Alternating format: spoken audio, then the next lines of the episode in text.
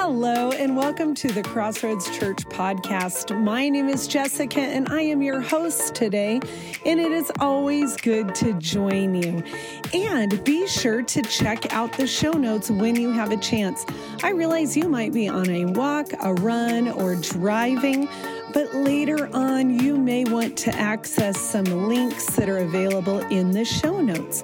For example, a link to our feed e newsletter, which is going to give you a lot of information. You will also find a link to the message notes. And that's a place where you can either print them out and see all of the fill ins, or there's an option where you can fill them in yourselves. There's also a link to give, and you may want to designate giving to our Ukraine Fund. We have a few friends on the front lines helping with Ukraine refugees in Poland and Romania. So we invite you to be a part of that. Well, Ryan is back after being gone for a few weeks. He is back teaching with Living in Christ Part 4. And then he will send us out with a blessing.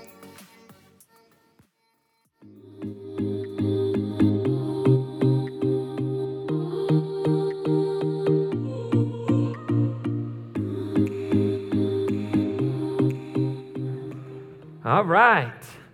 How's it, the past two weeks were good. I wish I could say they weren't because I wasn't here, but man, they were great. I watched them, enjoyed them. Uh, it was wonderful. Last week, I visited a church there in uh, my wife's hometown where she grew up. And let me just say, I'm grateful to be back at our church. That's all I'm going to say.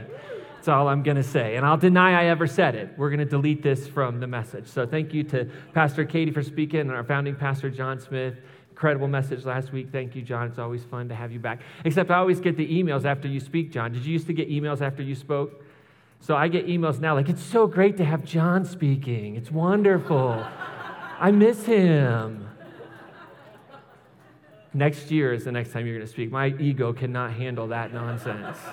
So, no, it was great. I love it. It's so cool to be a part of a church where uh, I get to interact and, and be mentored and loved and encouraged by our founding pastor, who I just met a few years ago. So, it's really great. I love it. You're in a special place. You really are. This is a special place because not just of him, but you all. So, thank you very much. All right, so we're in this series, Living in Christ. And the anchor verse, if you're kind of new to Crossroads or new to the whole church jam, I totally get it. We, every kind of talk that we do is usually attached to a bigger series, and I kind of pick one one passage from Scripture uh, that we just kind of say, what is this all about? And we unpack that uh, over six weeks, eight weeks, whatever it might be. And our anchor verse for this comes from this letter in the second part of the Bible called the New Testament. It's a letter called Romans. It was written by a guy named Paul. And uh, it's probably his most complicated, biggest theological book, uh, letter that we have. And in Romans chapter 6, this is what Paul says. He says, Consequently, you too, you also, must think of yourselves as being dead to sin and living for God in Christ Jesus. Whew, that's a big one. I don't like the word sin. How many of y'all like the word sin? Raise your hand up nice and high. Nobody in the room. That's good. I don't like it because uh, for, for many, many years, that word has been used to control and oppress and manipulate people. And so here's the deal I like, when I say the word sin, a lot of times I talk about wounds, that we, we wound our world and our world wounds us. And, and the beauty of the gospel of Jesus is, is you could replace the word forgiveness with healing that the gospel is about the healing of the wounds in our lives and the wounds that we have committed. And that's the beauty of the work of Jesus, all right? And so we're talking during this series that happens during the Lent season about how do we live the what's called cruciform life, a life of death and resurrection.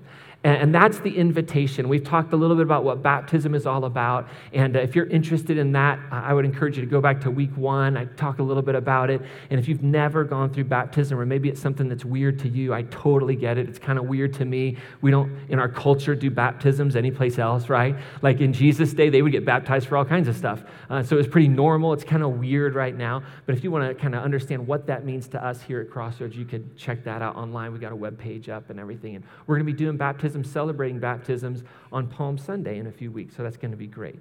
Uh, if you'd like more information, check the box. All right, so here's the deal. Today, I want to just give you a little warning. Uh, we're going to be using some words today that can trigger trauma in our lives. And so today I'm going to read a passage uh, from the Gospel of Matthew uh, where Jesus talks about these topics of divorce and adultery. And if those are a part of your story, I just want you to be aware that we're going to be talking about that. But I want you to know I'm not talking about divorce and adultery in any terms that really deal with modern realities. Uh, so we're going to explore this passage, but if at any point in time you need to slip out, you want to grab a cup of coffee, just practice good self spiritual care, okay? And recognize that this is not a space where we're going to be talking about when you should or shouldn't get divorced. We're not going to be talking about what constitutes adultery. So I just, but you need to know right now that we're going to look at this passage of scripture from Jesus and see where we can get wisdom in our lives from that, okay? So just please, by all means, uh, make sure that you're taking good care of yourself because that's what we're here to do. Uh, we're not here to. Uh, re experience trauma in our lives, right? That's not what we're about, okay? And uh, really, anytime you encounter God, we should feel grace. That's, that's the joy of Jesus. And when we don't, we've misinterpreted, we've misunderstood because God is love, regardless of what our story is of wounds and woundedness, right? So uh, let me ask you this question as we jump in. Raise your hand up nice and high. Have you ever in your life felt used by someone?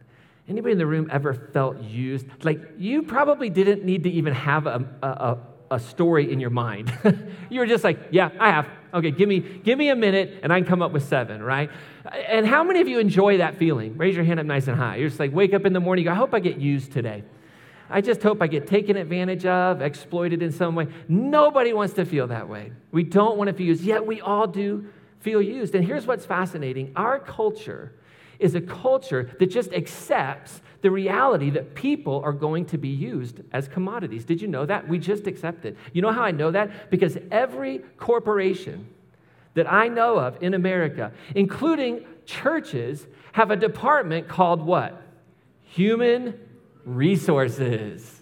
Now, the human resource department, in its highest function, is there to protect the human resources, right? That's the idea of it, really, to make sure that they have the, their needs taken care of, that they're protected. But you know, we don't call these departments human support departments. We don't call them, right? We don't call them like human advocacy departments, do we? We call them human resources because at the end of the day, people are oftentimes just cogs in a wheel. Get it done. And this happens everywhere. It's not just in corporate America, it happens in church world. How many of you, some of you, I don't, don't please don't raise your hand. I'll go into a, a like spiritual trauma, you know, coma over here because I know everybody could raise their hands that you've actually felt used in church. Right? Some of you would say, Yeah, I volunteered, I gave, I was a huge part of this church, and then something happened in my life, and then gone. I could no longer perform the way I performed before. I could no longer give of myself the way I gave. I could no longer contribute. And then all of a sudden, I was just thrown out. It happens everywhere. Because the reality is, like, we live in a world that just accepts that people are going to be treated like pawns. That there is just this huge game of thrones that's taking place everywhere. People looking for power, people looking for wealth. And at the end of the day, we just kind of accept the fact that that's what it is. That at the end of the day, people find themselves feeling like they're just dispensable, of very little value. Like if I can't produce for you, if I can't meet the quotas, if I can't just, then I just don't have any value. And what this is, is objectification. Right? And so objectification can be defined as the action of degrading someone to the status of a mere object. That really, at the end of the day, this person is simply a tool to get something done. And when we use people for our own selfish ambitions, when we use people for our own goals, when we use people to meet our needs without regard for their humanity or their agency or their dignity, we actually participate in this objectification. And I think it'd be good for us all to just like recognize we do it. I do it. I might not mean to, I might not want to, but I do it. And what happens is this objectification snowballs, right? It just snowballs to where at the end of the day, it just leads to this complete disregard and eventual disposal of people.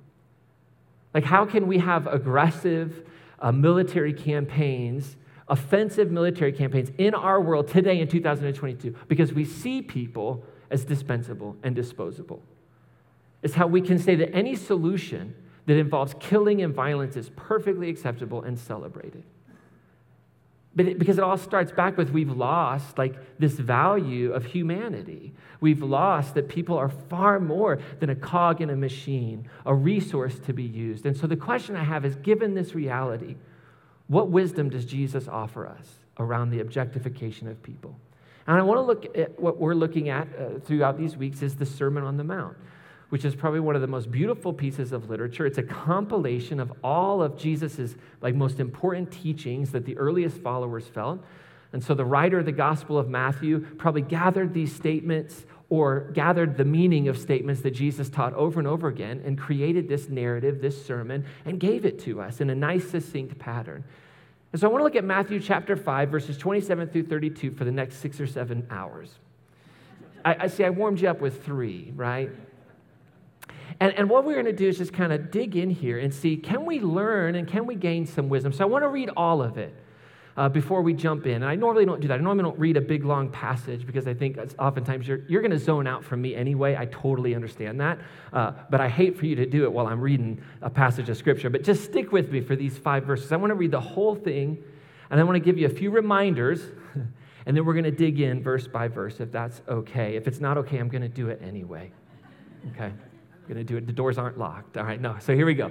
Matthew 5, here's what it says Jesus says this You have heard it was said, You shall not commit adultery. But I say to you, everyone who looks at a woman with lust has already committed adultery with her in his heart.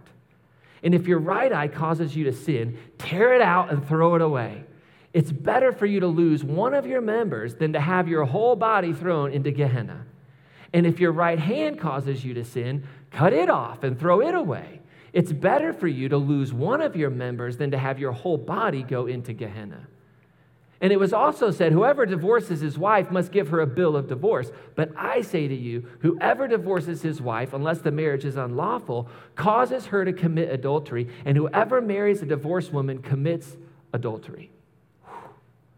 That'll make you feel real good inside. Just, that's it right there, right? That's a tough one, right? Can I get an amen?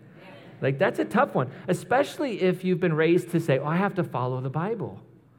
And if you know anything about me, you know I think following the Bible can be a disaster, an absolute disaster. So I want to give you a few reminders before we dig into this, all right? The first reminder is this this passage, we are looking for wisdom, okay?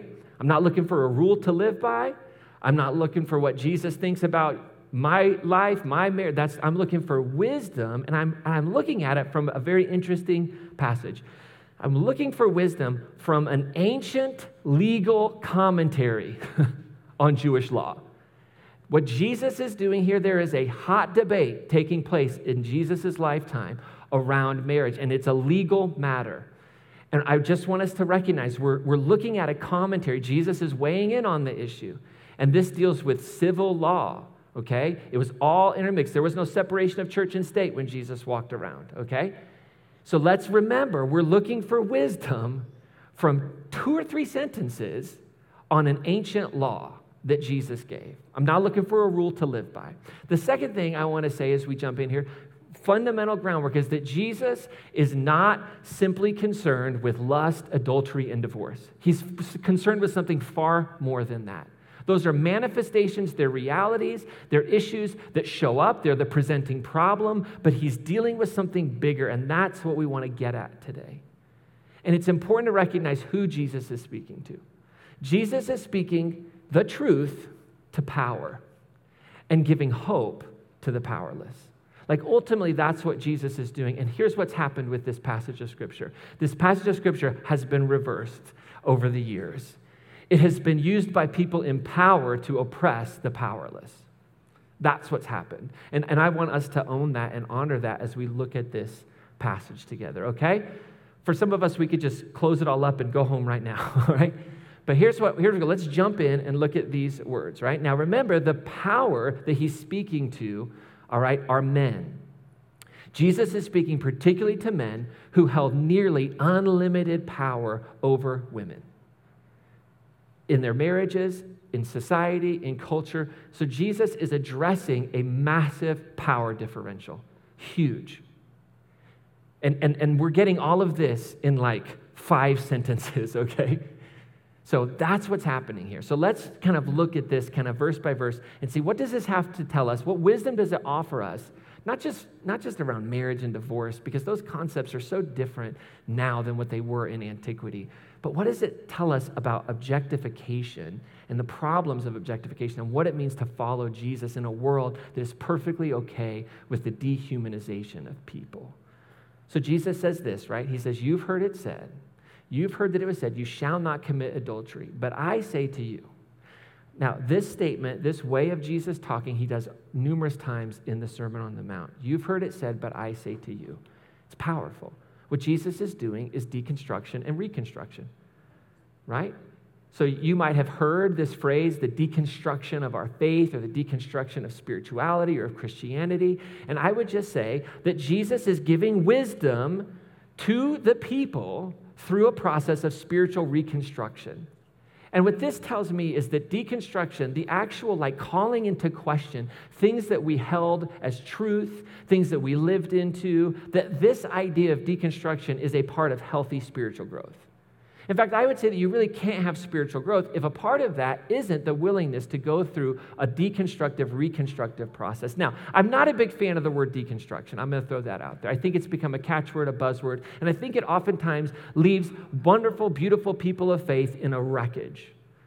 Because if all we do is deconstruct, but we don't offer, right, the path towards something more beautiful, then we're just leaving people in rubble.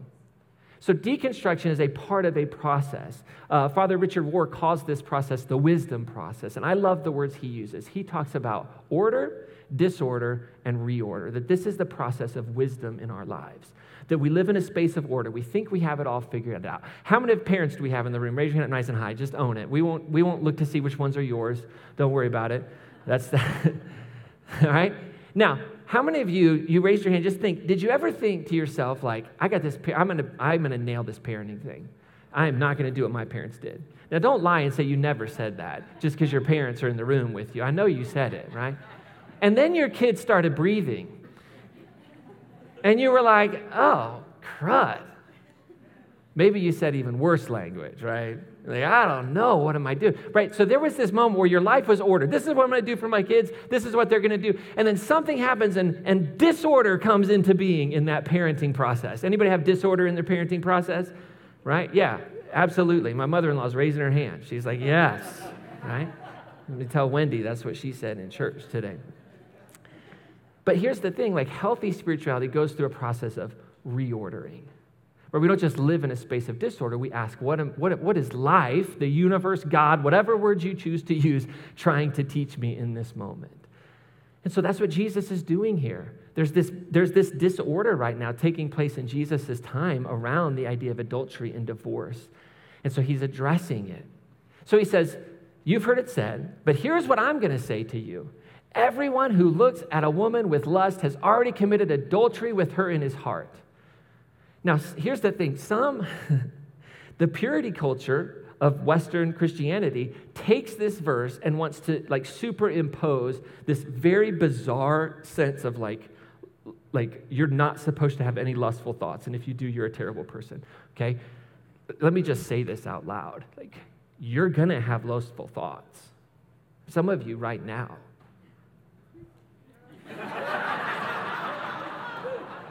it's been hard to focus with this hair. It's going to happen, right? So some people say, oh, the Jesus is just amping it up. And let me tell you something, I don't think Jesus is amping anything up under the law. Here's the thing. and I'm going to get to more of this in a second. Like what Jesus is doing, like think if you're a woman listening and you've had no recourse for like somebody wanting to divorce you and like adultery was mandated, right? Like Jesus has just heard, like all the women in the room have just heard, oh, like they know men. They're like, we now have legal rights because my husband has committed adultery with my neighbor. I saw him looking too long. That's so so really here's the thing. What Jesus is dealing with is the problem with adultery for Jesus was sexual objectification and emotional exploitation. Like that is the case of it always, right? That's the underlying issue when, when we're dealing with an adulterous kind of relationship, whether it be emotional or physical or anything like that, right? And so what happens in that, in that setting is a person becomes a resource to meet our desire, our need, our hurt. There's a wound in our life. There's a lack of intimacy. There's a lack of connection. There's something that feels broken. And so we go and we find that someplace else. We have a wound and we go to someone to heal that wound. I believe deeply that's what's happening, right? And, and, and so Jesus is certainly addressing it. And in Jesus' day, right, adultery was a big deal because don't, don't get me wrong, okay? Let me just say this in a culture where you have ineffective birth control, adultery wreaks far bigger havoc than it would even today. Okay? Because you're dealing with property, you're dealing with people being cared for, you're dealing with all types of things. And so when you have ineffective birth control, there's a reason why like it was taken so seriously. Because it had huge ramifications in, an, in a culture in that society, right?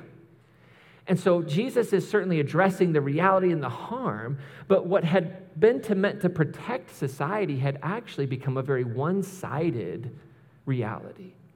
And so here's what's interesting marriage and divorce and all these things that are being jumbled together in here had really become oppressive realities. And, and, and, women had very few rights when it came to it. So, Jesus, what he's done is he has protected and empowered women by expanding the definition. And remember, we're talking about a legal definition here. Jesus is talking legally, like you legally have the right, okay? Now, here's the thing adultery, every person who's hearing this, who's Jewish at the time, they would have known that the Jewish law, the Mosaic law, the penalty for adultery was the death penalty. Like in Deuteronomy, that's what the deal was. Everybody, everybody involved, done. Adultery was a big deal in antiquity. And it was a matter of like civil society. This was a this was a like capital punishable offense, all right? So what Jesus has just done is basically said, well, you know what? All you men are uh, deserving of death. And most of you women too, let's be honest. right? I mean, that's what Jesus does here. And he's, he's again, he's speaking about a legal reality in his world. Now, what had happened was at the time of Jesus, the Jewish people no longer had the right to execute people. That, that was no longer within their purview under Roman uh, rule. They couldn't do that anymore. So, what happens is divorce becomes the alternative and mandated punishment in both Roman and Jewish law. So, you can't impose the death penalty. What happens is you impose the divorce penalty. And so divorce became this alternative to the death penalty. And so it's very important that we recognize and honor that in Jesus' day, what he's talking about, when he gets ready to talk about divorce, which we're going to look at in just a second, that divorce was a legal punishment.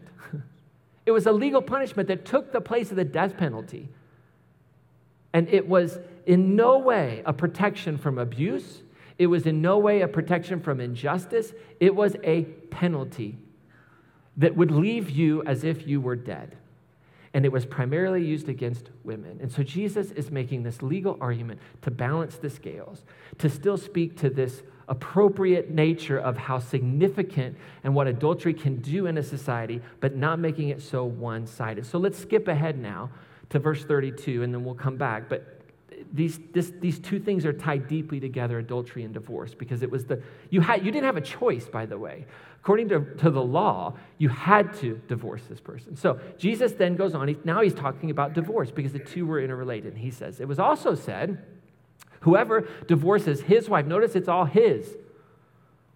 This is the imbalance of power jesus speaking to power. Whoever divorces his wife must give her a bill of divorce right? You're actually writing a death sentence he says, But I say to you, whoever divorces his wife, unless the marriage is unlawful, causes her to commit adultery, and whoever marries a divorced woman commits adultery. So he's bringing this all back into this is just an endless cycle of death.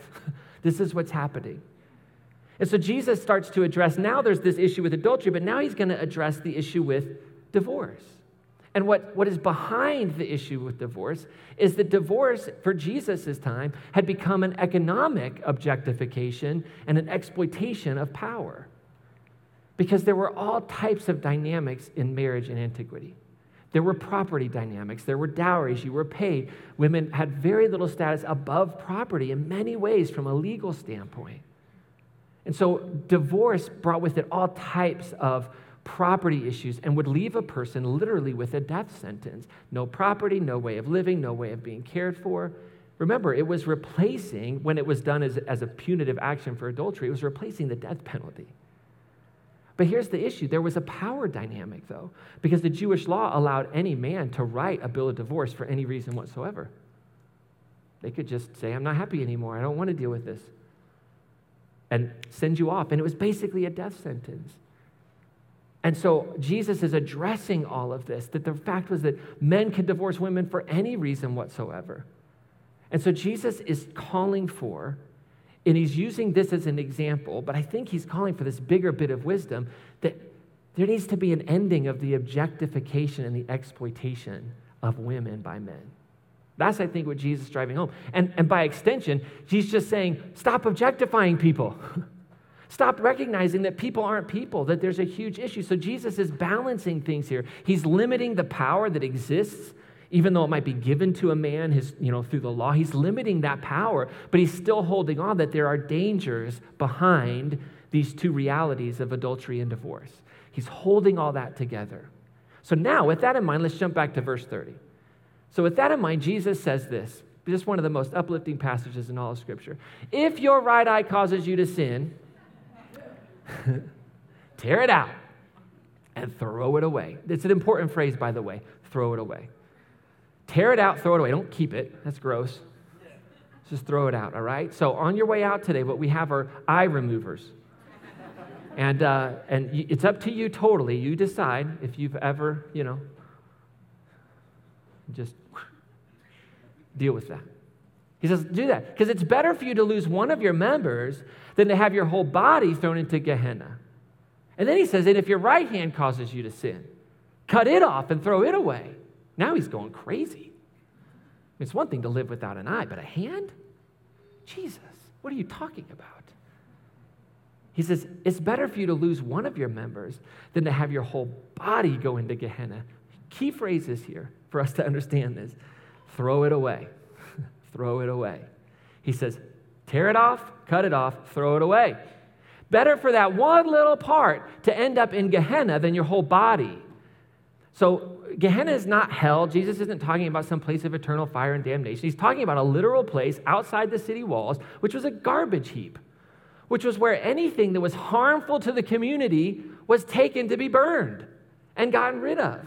And what Jesus is saying is listen, better to go through some, some self censure than for your whole person to be useless to the community. Because that's what divorce and adultery would do in Jesus' day. They would make people useless to a community, they would create victims. And so Jesus is saying, listen, here's the deal. If your objectification is now creating victims, you got to stop it. You got to figure out how to do that. And if it's your right hand, better to cut it off and let that be taken out of this city and then live in faithful community. Or if it's your eye, live in faithful community. There's a lot of complexity here. And, and, and, so Jesus said, listen, that's the deal. And, and what Jesus is saying is objectification starts with seeing and it turns into action, right? That's why the eye and the hand. It starts with seeing, it ends with action. And that's the reality of all wounding in our world, right? Or all sin, if you want the Bible word for it. James says it this way in, in the letter that uh, James wrote, we have in the New Testament. He said, Each person is tempted when they are lured and enticed by their own desire. What's that? That's a, that's a visual imagery, right? I see something and I want it. And then desire conceives and brings forth sin. I would say desire conceives and brings forth a wound. It brings forth a wound.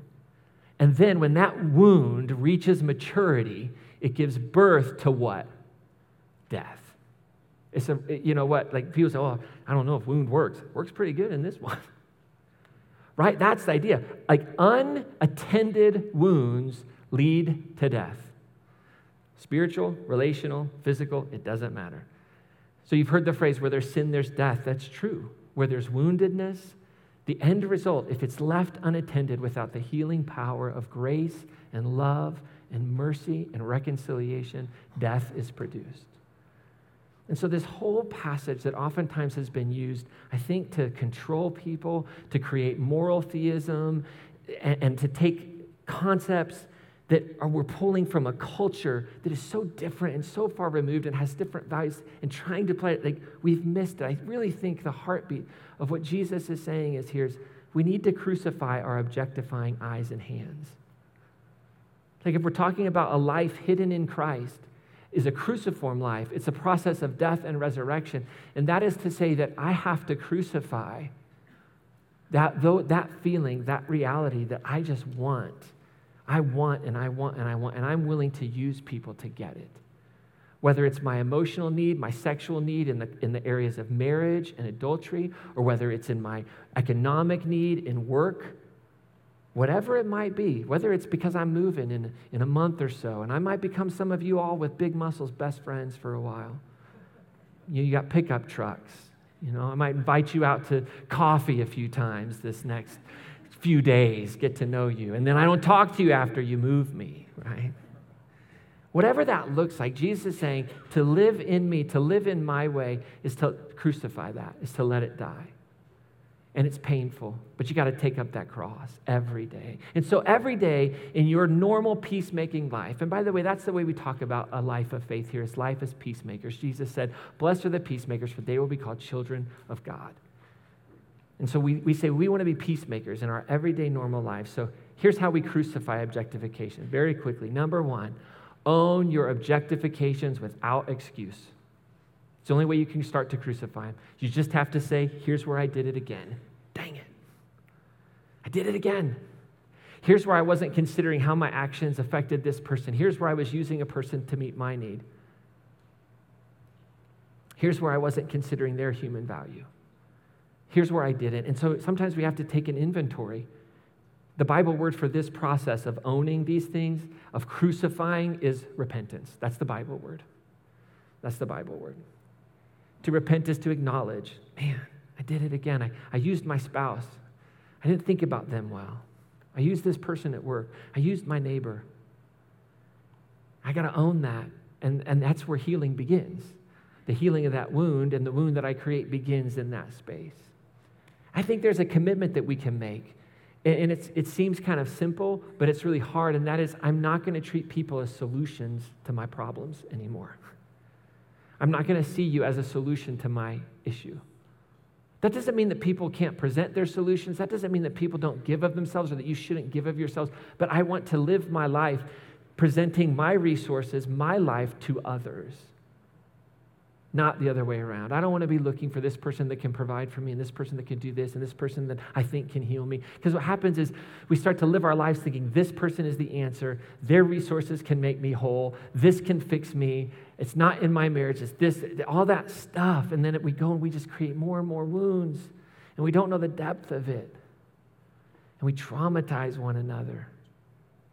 And so I just have to make this decision. I'll be the solution to somebody's problem. I'm not going to let them be the solution. I'm not going to look at people that way. And I found that this is the way God takes care of us is through the kindness and the graciousness of other people when we just let God do God's thing. and then finally, I just encourage you a really good way to just put this into practice is to spend time with people finding out their story. Like find out people's personal story, their personal details just listening. Listen to their story. No judgment, no anything. Ask lots of questions. Acknowledge, man, you have been through a lot.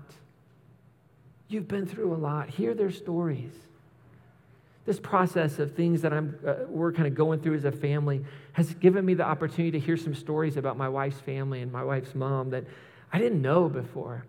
And I hope it's okay if I share this, Cindy, but we were sitting at uh, her, her table the other, the other night, and and I just said to her, I said, Cindy, you, you are one of the most fierce, courageous people I've ever met.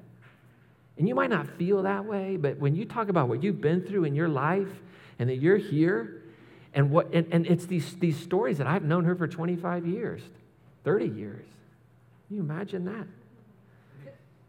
And, and, and she's very quiet, and you'd never, you'd never, you, you would never think it, but this is one of the most courageous people, strongest people I've ever met but just quietly going through. But it's, it's only when we listen and hear those stories. Now, I just want you to say that's one time in my life where I got it right listening to somebody's story, okay? Do, I mean, do not present me as some model, okay? That's, that's that's just, an, like I said, it takes about 25 years to get one good story out of my life of me actually living this out, okay? But when we hear those stories, I, if I just will suspend judgment about a person's life, their experiences, and just listen, it's really difficult to start seeing them as like commodities and resources. They become human beings.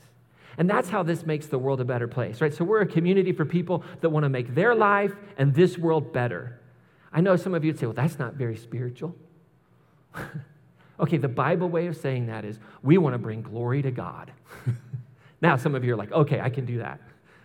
But that's, that's just, to me, that's the normal way of saying to bring glory to God is to make my life better and to make the world better. That's what peacemaking is, right? And so here's the thing when we live this out, when we crucify objectification, there's always a resurrection. That's the beauty of the cruciform life. There's always a resurrection. And so when, when objectification goes into the grave with Jesus, what walks out is human dignity in our world. That's what walks out of the grave. Because human dignity is what just it, it, it fuels everything in the gospel. The gospel is the most human-centered activity ever. And, and so when we crucify objectification, when we refuse to use people as objects, human dignity starts to flourish. And here's the thing about human dignity human dignity, right? it's the beginning to the end of poverty. It's the beginning to the end of economic exploitation. It's the beginning to the end of racism. It's the beginning of the end of war. Because when human dignity is on the rise and flourishing, and our lives and our cultures and our governments are being transformed, killing is no longer an option. Taking what isn't ours is no longer an option. There's something deeply important about this, this resurrection that God will take place. It's why Christian communities should be the most gracious, generous, welcoming, inclusive places on the planet because we should get this. We should get this. So, the deeper our understanding of human dignity, the deeper our understanding of the gospel actually is. So, as we wrap up today, I like to end with the question What's God inviting you into? I always believe that there's an invitation from God, the universe, whatever word you like to use, into our hearts our lives if we'll just listen. I hope that God is inviting you. I know this is what I felt as I was thinking about this talk that God's inviting me to stop using people for my personal benefit, to stop doing that, to look for it. Where am I doing it? Where is it subtly happening? Where are people moving away from their priority and their individuality and their autonomy into tools and resources for me? I want to change our human resource department name as a step because I don't want people to ever work here and think they're just a resource. I don't want you as a volunteer to think you're just a resource. That's, that's, that's just pulling away human dignity in very subtle little ways. Perhaps maybe God's inviting you. You're in a situation where you know you're being used. You're being objectified, but somebody told you you have to stay being objectified. And you're being used in whatever context, but you were given some warped understanding of love, some warped understanding of the gospel, and the Spirit of God is saying, set a boundary end a relationship. Set a boundary, end a relationship. And you just need to find that courage, and that's where God's inviting you into. And maybe, maybe some of us have been in this space where we've been looking for rules about divorce and marriage in, in the year 2022 from something that was written in the year generously 70 AD about cultural institutions and legal documents that have really very little bearing on what those institutions are today. And so maybe you're just being invited by the Spirit to just recognize these are not one for one correlations, that divorce, remarriage, marriage, these ideas in antiquity are very different than here and what, what God is revealing as we've grown as human beings. And you just need to find freedom in that. Look for the wisdom. Stop trying to chase down a rule to please a God that's only pleased if you get it all right. It's just not grace, it's not love. So, our closing song today is one for you to enjoy. Well, they're all there for you to enjoy, hopefully. But this one, you don't, don't, it's brand new, so don't feel like you need to sing along. If you, if you want to, you can. But um, this song says, Christ be all around me. Christ be all around me. And it's a prayer, really, that says, How do I see all the faces around me as Christ? How do they see it in me? How do I wake up every morning right? And that will produce this human dignity. That will, that's like the red light button for objectification of human beings, is to see Christ all around me. So we're going to sing this song. While we sing this song, I want to encourage you to finish filling out that Connect card if you'd love to. I, love the Connect cards. They're like my dream to receive Connect cards from you.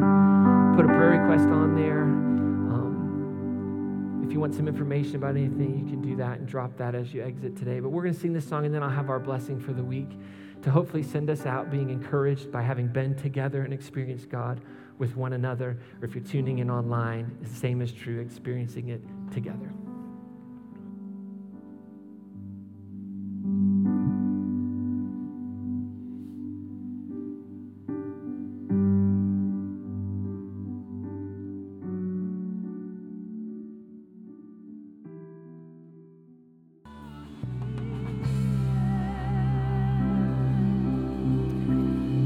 We stand up for the blessing, maybe you still got your pen in your hand. Uh, I forgot to say this earlier. Uh, if, you, if you would write this down 207, I'll go slow, 608. 1106. I'll give it one more time 207 608 1106. That's my cell phone number. And so if you have a question about anything that you've experienced here at Crossroads, you want to talk, you want to have coffee, that's there. It's 207 608 1106. I always feel like I'm on a telethon when I give that. Lines are open. Um, if, if, if we haven't ever had the opportunity to have coffee and just get to know one another, I really genuinely would love to do that. I really would. Uh, if you're a guest and you want to learn more about our church, uh, I just want to be available to do that. And uh, I'm just, I'm an Americano. It's a cheap date. I don't get all the fluffy stuff anymore. So, uh, uh, whatever. But I'd love to do that if you want to. Just send me a text and we'll get it on the calendar. Um, these are complex passages that, that speak to not only our reality today, which is amazing, that's the inspiration behind Scripture, but they also come to us from real discussions that were happening in Jesus' culture, and in particular in the culture at the time they were written. And so, as Matthew is writing this gospel, whoever Matthew is, like these are important topics at that time. They're debating these issues, and so they're bringing teachings of Jesus at that moment as well. Um, I, so I hope maybe if you heard something today, you're like, oh, wait a second, because I know these topics get talked about. That just reach out, and I'm, I don't ever. If you have a question, I don't ever take offense to that. I don't ever feel threatened. Uh, I believe what I believe today. I could read an article or listen to a podcast that changes all that tomorrow. Uh, so so let's let's chat if you want to, or if you just want to get to know more about Crossroads or myself. And I would love to get to know you better. So do me a favor, stand up if you would like. Uh, we're gonna head out to the week uh, of, as being peacemakers. And we just have a blessing. If you're a guest this morning, this is the way we finish all of our uh, uh, worship services with just a spoken blessing into our lives. If you're comfortable, uh, I would just encourage you to open up your arms. Open up your arms like this, uh, spread out a little bit. If you don't want to touch the person next to you, I totally understand that. But uh, if you're comfortable, to just as a, as a physical sign of just wanting to receive the truth in this. So may God bless you and keep you this week, and may your hearts be filled with hope and rest. And may your minds be clear and your thoughts be gracious. And during this Lenten season, may you find the courage to own your objectifications. And for those who are feeling used and objectified, may you find the courage to set a boundary. And may all of us find the strength to live a cruciform life. May we bury our tendency to see people as commodities so that God might resurrect human dignity in our own hearts first and in our world. And so, God, will you inspire the leaders of our country and our world through wise counsel to find a path to peace without more death? And this week, open our eyes and our hands that we might be your hope in the world. Amen. Have an amazing week, everybody.